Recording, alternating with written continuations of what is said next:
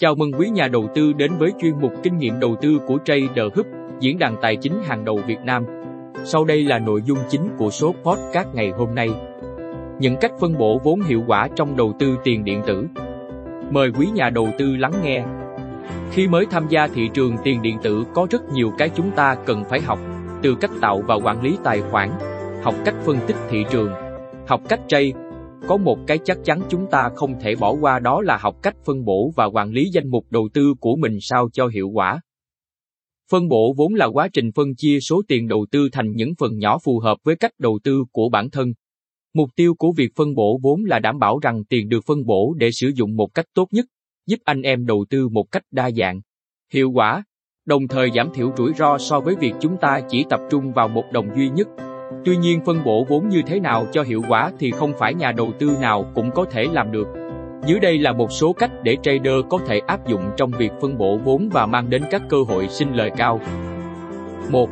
Không bỏ trứng vào duy nhất một giỏ, nên lựa chọn một vài dự án ở các mảng khác nhau có tiềm năng để đầu tư, tối đa là 5.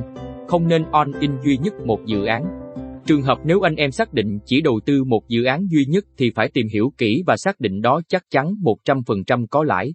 Chẳng hạn, bạn có volume đầu tư lớn nên chọn Bitcoin để hon vì nó là đồng coi mẹ dẫn dắt thị trường nên độ rủi ro khá bé còn các đồng khác đầu tiềm ẩn nhiều nguy cơ. Ưu điểm của nó là ổn định nhưng bù lại độ đột biến không cao. 2.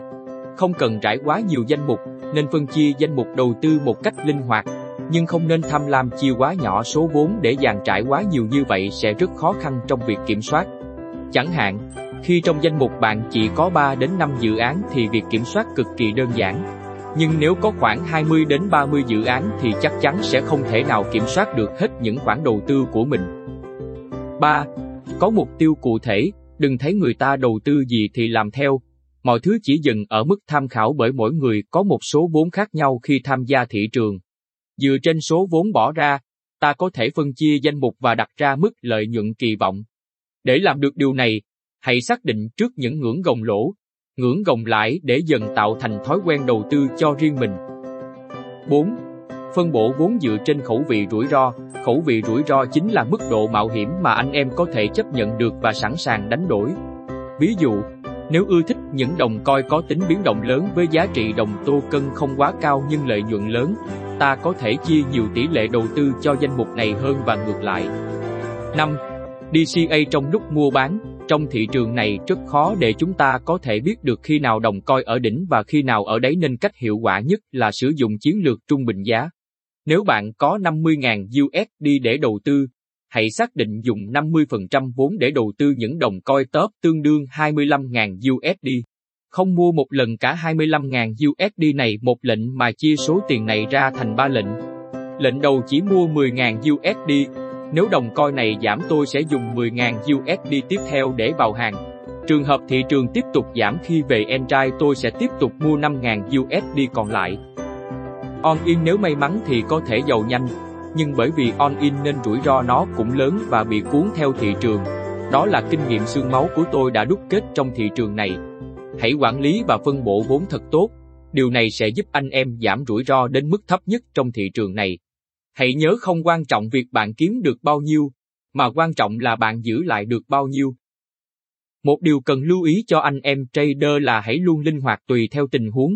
Dù thị trường có thay đổi như nào thì nó cũng phải trải qua các chu kỳ, uptrend, downtrend hoặc sideways. Trong mỗi trường hợp này, anh em lại cần có sự điều chỉnh nhất định để tối ưu hóa được khoản đầu tư của mình. Khi thị trường uptrend, rất nhiều đồng coi đều sẽ có xu hướng tăng, đặc biệt là những đồng coi có vốn hóa thấp như coi lâu cấp hoặc những đồng coi mới phát hành, coi theo trend. Nguyên nhân chính là dòng tiền đang đổ mạnh vào thị trường, nên những đồng coi tiềm năng mà vốn hóa còn thấp sẽ có khả năng tăng trưởng rất tốt. Vì thế anh em có thể nâng mức rủi ro một chút để có thể có cơ hội thay đổi vị thế tốt hơn. Khi thị trường đau trend, là lúc dòng tiền đang có xu hướng chảy ra khỏi thị trường, nên mọi đồng coi đều giảm giá. Mặc dù sẽ có sóng hồi nhưng cơ bản vẫn sẽ giảm mạnh đặc biệt là với những đồng coi lau cáp rất dễ bị chết do không có thanh khoản. Thời điểm này anh em nên ưu tiên sự an toàn phân bổ vào các đồng coi có vốn hòa lớn như BTC, ETH hoặc Tablet Coin. Khi thị trường sideways, đa phần các đồng coi sẽ đi ngang, về lâu dài sẽ tạo tâm lý chán nản. Nhiều nhà đầu tư sẽ rời bỏ thị trường. Nếu là nhà đầu tư chuyên nghiệp thì lúc này anh em nên tập trung vào việc học để nâng cao kiến thức thay vì vào ra rồi mất tiền oan. Vừa rồi là câu chuyện của podcast hôm nay. Hy vọng nội dung hữu ích này sẽ giúp các trader có thêm nhiều kinh nghiệm và bài học đầu tư bổ ích. Và đừng quên đón xem những số podcast tiếp theo từ Trader Hub, diễn đàn tài chính hàng đầu Việt Nam nhé.